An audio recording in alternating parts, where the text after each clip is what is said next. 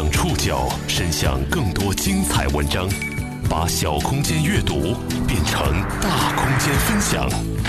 报刊选读，把小空间阅读变成大空间分享。欢迎各位收听今天的报刊选读，我是宋宇。今天为大家选读的文章综合了北京青年报、南方周末、新京报、澎湃新闻的内容。今天我们要来讲述一个小女孩和她的家庭的故事。除了导演，今天在节目当中所出现的所有当事人的名字都是化名。要去上学吗？是。那爸爸怎么说？他叫一姐，他想上学，可他的爸爸在东南沿海的一家废旧塑料加工厂里艰难讨生活，这让他的上学路分外坎坷。不久前，记录一姐一家故事的纪录片《塑料王国》拿下了阿姆斯特丹纪录片电影节新人单元大奖。已经返乡的一姐还不清楚，她那段与塑料为伴的日子所引发的关注与思考。报刊选读今天为您讲述塑料王国里的人们。当一姐希望有人能劝劝爸爸，让自己回家上学的时候，王九良决定帮帮自己镜头下的这个小女孩。爸爸那天天在喝酒，他不回家，我们回家，我们必须得回家上学。从二零一二年到二零一四年，王九良拍了两年多。在他的镜头里，作为废旧塑料加工厂的院子里，住着常主坤和一姐两家人。他们每天忙碌在一堆堆来自异国的垃圾旁干塑料，把废旧塑料分解、清洗、磨浆、造粒，然后卖出去。他们在作坊里工作，也在作坊里生活。这个院子里什么都有，包装袋、海报、快递单、霉烂发霉的牛奶盒。这是日本的，这个应该是澳大利亚的，上面印着韩文、日文、英文、德文。如果单盯着脚下的一块地方，你根本不知道自己是在中国。王九良曾经收集过一沓快递包装袋，地址、姓名、电话俱在，可以按图索骥找上门去问，你知道你扔的垃圾去哪儿了吗？后来在王九良和制片方的努力之下，这些画面剪辑成了一部纪录片，叫做《塑料王国》。二零一六年十一月，这部片子在阿姆斯特丹国际纪录片电影节上获得了新人单元评委会特别奖。如今，已经返乡的一姐每天行走在川南的山路间，她还并不太清楚自己与塑料为伴的那段日子所引来的目光和思考。作为摄影师的王九良曾经被故乡田野间遍布的垃圾刺痛过。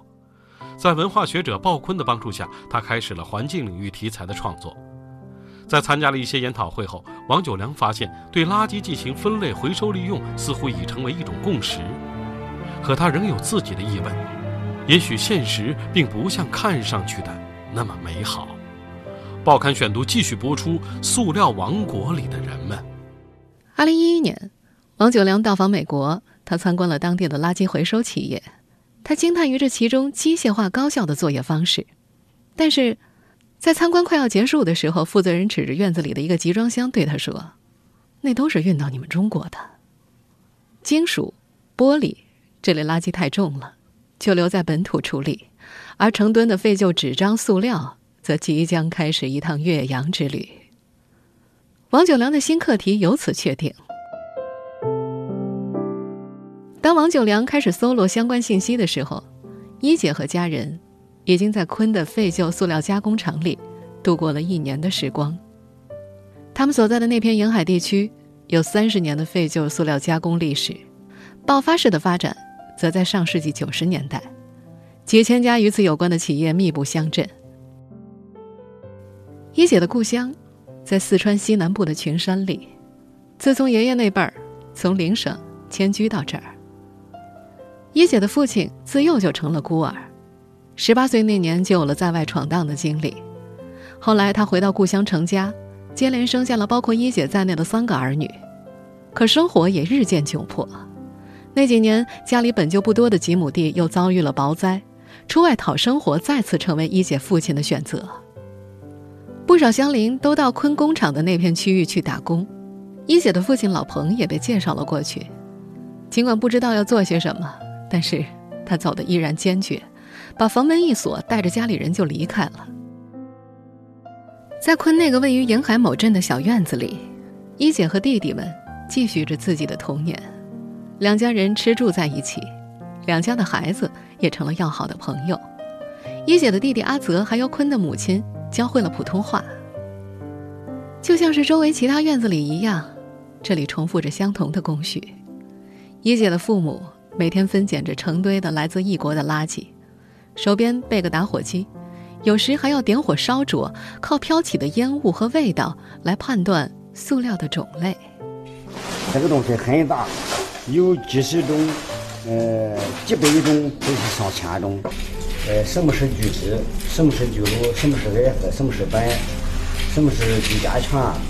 经过点火看烟，人会辨别出这是什么东西。聚乳吧，你看看，一点火就是发了黑了。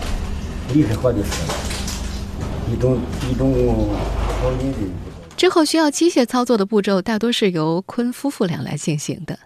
被挑选出来的可用的废旧塑料经过漂洗之后粉碎，继而加热融化，再切割成可供制造业使用的颗粒。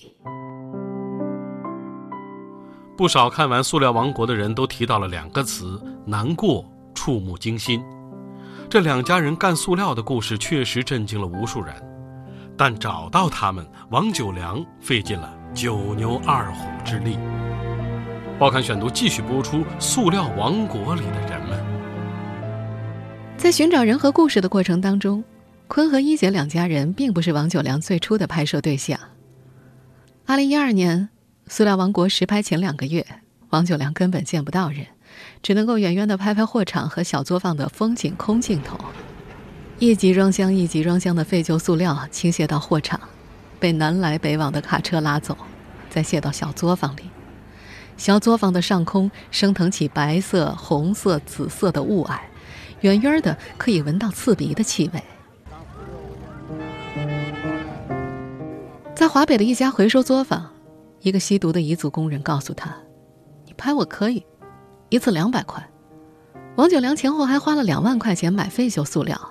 买最便宜的，且挑火之机进入工厂，虽然不能拍，但起码能够看到他们的工作状态。终于有家小厂允许王九良入内，王九良开始跟拍厂主一家。这位厂主靠着废旧塑料加工的生意供养着在读研究生的女儿，但后来因为当地的不可抗因素，拍摄被迫终止。王九良甚至无法和厂主见面，他说外人很难理解这种沮丧。濒临绝望的时候，一姐出现了。那时，一姐背着妹妹，扯着弟弟，在玩垃圾堆里扒出来的玩具。初见一姐和坤两家人的时候，王九良只被允许在厂子外面和一姐的父亲交谈，他被当成了人贩子。后来，王九良团队的姑娘们跟一姐等几个孩子聊天，给他们买篮球、买零食，还有新华字典。一姐一家很快就接受了他们。但进了彭家，还必须要过老板坤那一关。王九良对坤说：“我不是记者，我不想结黑，我只想知道你们怎么干这活。第二，我对彭一家人感兴趣，他四个孩子都不上学，我想拍个教育题材。”王九良让坤抄了自己的身份证号，在小作坊附近租住了一年半，全天候蹲守，以备有突发情况第一时间赶到。王九良逐渐和两家人熟悉起来。他成了一姐很好的玩伴，成了坤家搬运垃圾的帮手。王九良右边眉头的眉心处有个疤痕，那是搬运垃圾氯中毒留下的痕迹。这两家人对镜头的躲闪慢慢消失了，院子里的人们不再避讳将自己和废旧塑料为伴的生活展现出来。坤的儿子举着垃圾堆里的英文图册大喊着：“这里是美国！”一姐则把包装纸上的卡通人物剪下来，再用塑料壳当键盘，做成了一台属于自己的电脑。而总能找到的塑料注射器，则成了一姐弟弟妹妹们最不愿意撒手的玩具。嗯，有水了！垃圾堆里一瓶还没有开封的药膏，成了坤的新发现。他对比着英文说明，在网上查找使用方法，之后把药膏涂抹在妻子因为废旧塑料过敏的脚上。坤的妻子中专毕业，曾经也在公司里上过班，她很直接地表述着对粉碎塑料时的烟尘的反感。她说，如果更早进入这个行当的话，自己是不会选择怀孕的。但在院子里的日子里，一姐家依然延续着新生命的诞生。一姐的妈妈在垃圾堆的旁边生下了自己的第四个和第五个孩子，听到婴儿的哭声，赤膊穿着短裤的坤兴奋地跑出来瞧。十天之后，还是在垃圾堆旁，一姐的妈妈哺乳着那个还粉嫩的新生儿。在这个并不体面的环境里，院子里的人们不停歇地劳作着。王姐良觉得已经失去了探讨废旧塑料产业利弊的意义，她觉得有些话说出来是对他们的不尊重。坤一直想买一辆轿车，上网一查，废旧塑料生意攒下来的积蓄还不够十万块的车型。哦呦，你看这个彩熊啊，挺好看啊，啊，绿彩熊啊。后来他先近一年加工塑料的积蓄，才买回了一辆二手轿车。咱俩个，咱俩这种事情，咱俩没钱了呀，咱俩说。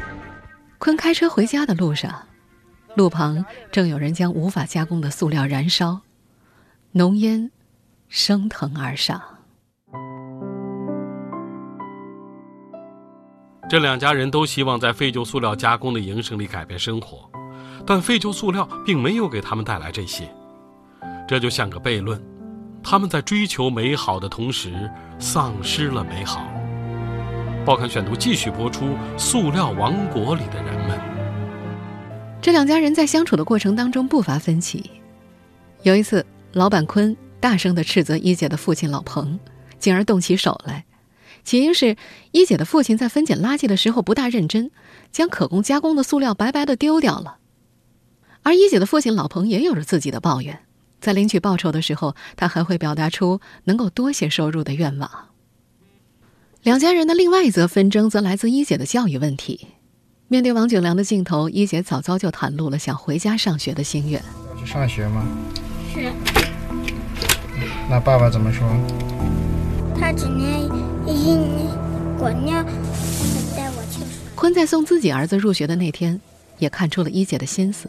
他想拉这个小女孩一块儿到学校去看一看，但是这遭到了一姐父亲的坚决阻拦。两个男人吵了起来，坤拉起一姐就要走。别跟着看我的儿子，幼儿园都一起看。我爸爸不叫我去。走，走，我领他去。走走走。小女孩看着父亲一脸怒色，缩回了自己的步子。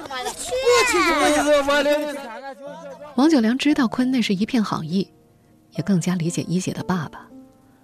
如果作为爸爸的他无力完成女儿的心愿，却由别人代劳，一个父亲的尊严将就此崩塌。那天晚上，一姐的父亲哭着闷下了一口酒。他说，穷人家的孩子聪明懂事，就是没上过学，自己也没有办法。过了一段时间，坤还是带着一姐去了学校。那天正好是文艺演出的日子，看着台上唱唱跳跳的儿子，坤哭了。一姐的眼里则满是茫然。随着和王九良越来越亲近，一姐把回家上学的希望寄托在了他的身上。她希望王九良能帮着劝劝父亲。每当和父亲说起这个话题的时候，他开始不住地向王九良使着眼色。王九良曾经希望在自己的镜头下能够出现一个关于一姐上学波折的故事，可拍了一年，他发现单靠一姐父亲的决断，这个愿望已经不大可能实现了。一姐的父亲并不缺少返乡艰难的理由。外出打工后，老家的房子已经破败了，回去意味着经济压力的增加。王九良不得已介入到了镜头下的这个故事里，他坚决地说，孩子上学的事没得商量。他在和制片方商量之后，决定给一姐的教育提供资助。这部纪录长片的第一个镜头开始于一片集市之上。那时九岁的一姐懵懂地看着镜头。两年之后的冬天，一姐和家人把分拣剩下的塑料包装贴在墙上，抵御风寒。王九良的拍摄也即将结束。在离开院子半年之后，王九良和制片方楚简让一姐家买好车票，踏上了返程。故乡的一切熟悉又陌生，从公路到山顶村子的路程要坐上一个小时的摩托。一姐家老宅的屋顶，瓦片早就脱落了，能够看到天空。后来，一姐如愿进了乡上的小学，那时一年级已经开课一段日子了。又过了一年，一姐的两个弟弟也跟随姐姐的脚步。每天三个孩子结伴要走上半个小时的山路去往学校。只是回到了四川南部群山里的故乡，似乎和外面的世界隔得有些远了。一姐的弟弟阿泽不大记得院子里堆放的垃圾，只是怀念那时自由自在的生活。那会儿他可以和姐姐走很远的路去商店，给刚出生的弟弟买罐奶粉，回来的时候天已经擦黑了。但是在村子里，从山顶到公路旁靠摩托车接送，往返一次也要百多元的花费。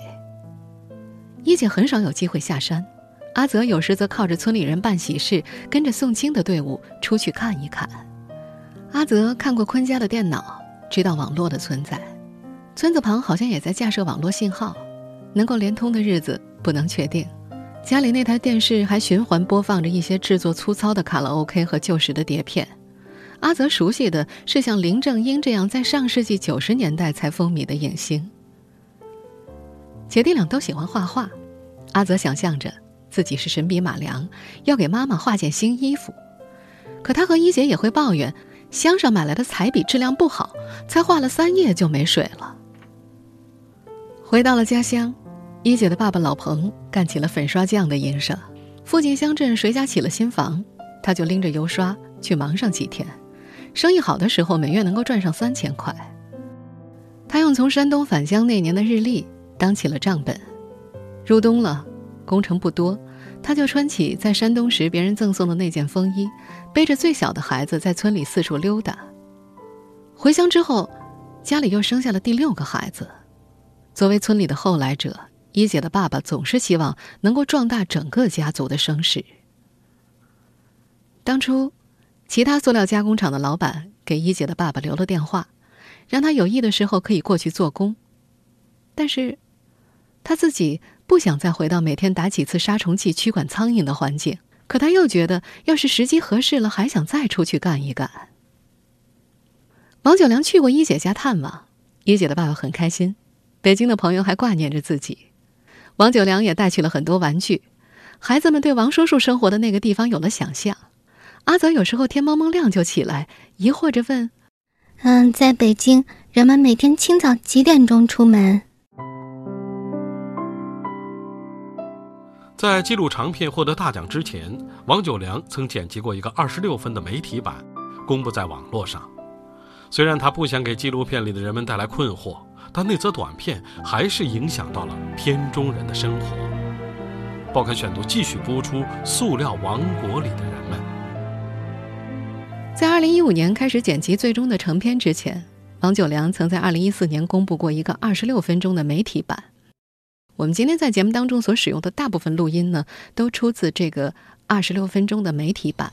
If there are plastics, I believe right now markets are definitely going towards China still. 为什么要去中国呢？这段二十六分钟的内容更加直白现实。在这段内容里，我们可以看到成吨的洋垃圾自异乡运往中国，经过像坤和一姐父亲这样的从业者的加工，又制成了玩具等产品，再次销往海外。在纪录片里，一些地区遭遇加工时废水的污染，人们只能够从别处运送饮用水，而焚烧垃圾时的浓烟则无节制地升腾上了天空。在最后的成片里，王九良并没有提到这些废旧塑料集散地的具体名称。他在二零一四年的一场媒体看片会上表示，从东北到华北，从华东到华南，甚至在内陆地区都存在这样的地方。我做调研，我拍摄从华北到华东一直到华南的很多的地方，因为可以称得上废旧塑料产业基地，而且是专门针对洋垃圾的，就外国塑料的，在中国大概有十几处。他说，洋垃圾处理在中国是非常普遍的，整个中国称得上成规模的废塑料处理中心，而且专门针对洋垃圾的大概就有几十处。河北有，山东、江苏、浙江、广东、福建，甚至天津都有。在二零一四年公布的那个媒体版当中，并没有太多鲲的画面，王九良想尽可能的做些保护，这样的担心并不多余。媒体版公布不久，王九良就遭遇了来自塑料加工业的口诛笔伐，批评他夸大了这个行业的危害。有一家受访的工厂则在深夜被人砸碎了玻璃。关于砸人饭碗的指责，王九良相信自己在做的事情，并可以默默承受。他说自己不像以前那么有野心了，一定要做出多大的改变，只是庆幸自己还在坚持做下去。他说自己并不反对垃圾回收再利用，只是不能接受废旧塑料加工业在国内的现状。只有想起在院子时的日子，他对于那些人的认同才一度超越了对于这个产业的态度。他觉得鲲是一个善良的人，秉承着一滴汗摔成八瓣劳动这种最朴素的价值观。他觉得鲲如果不是贫困的话，再复习一年也许能够考上大学。他觉得鲲对于贫困的仇恨以及贫困带给他的自卑都是刻骨的。王九良说，鲲把物质看得至高无上，什么都不认就认钱，但他干的这个真的赚不了什么钱。他说自己刚认识鲲的时候，这位小老板一年也就赚十万八万，而且这还是老婆老妈一起跟着干的结果。纪录片拍完之后，王九良也回过一次院子，他终于可以问一问鲲怎么看待自己从事的行业。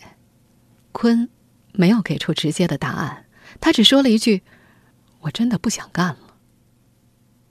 王九良不希望自己所摄录的影像给一姐和鲲一家带来任何不好的影响。在他看来，这个行业里有很多人被产业绑架，因为一个地区只有单一的产业，他们没有别的选择，他们不知道不干这个还能干什么。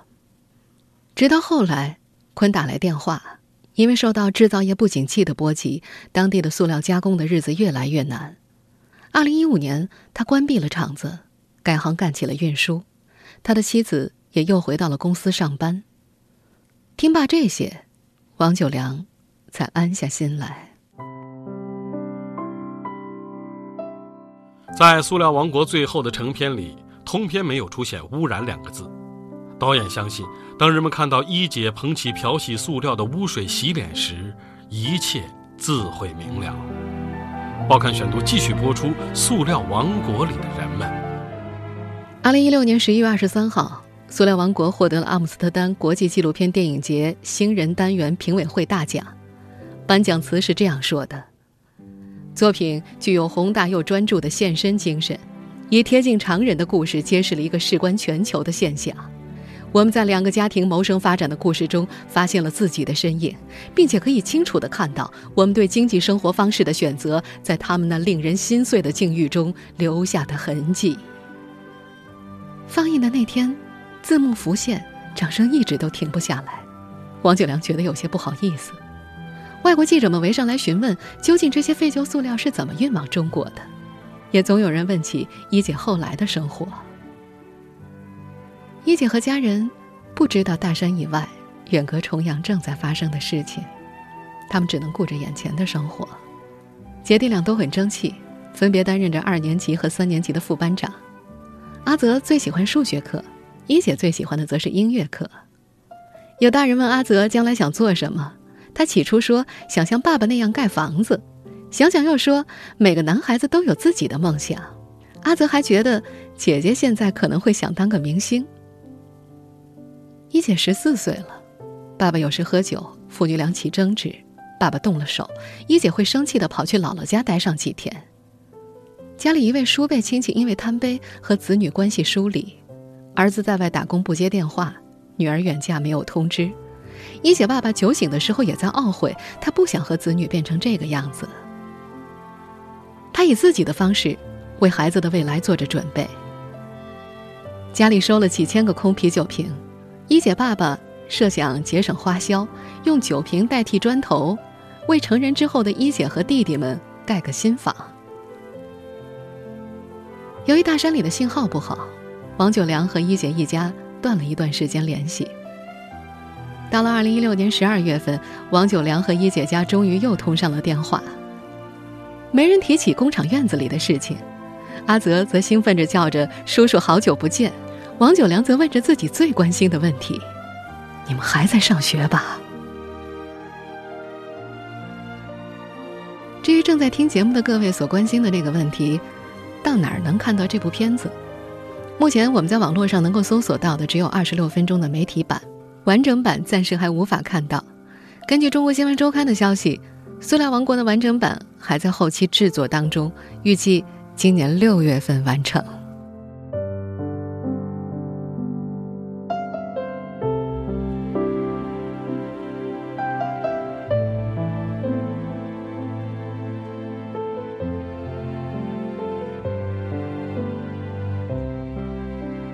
听众朋友，以上您收听的是《报刊选读》塑料王国里的人们，我是宋宇，感谢各位的收听。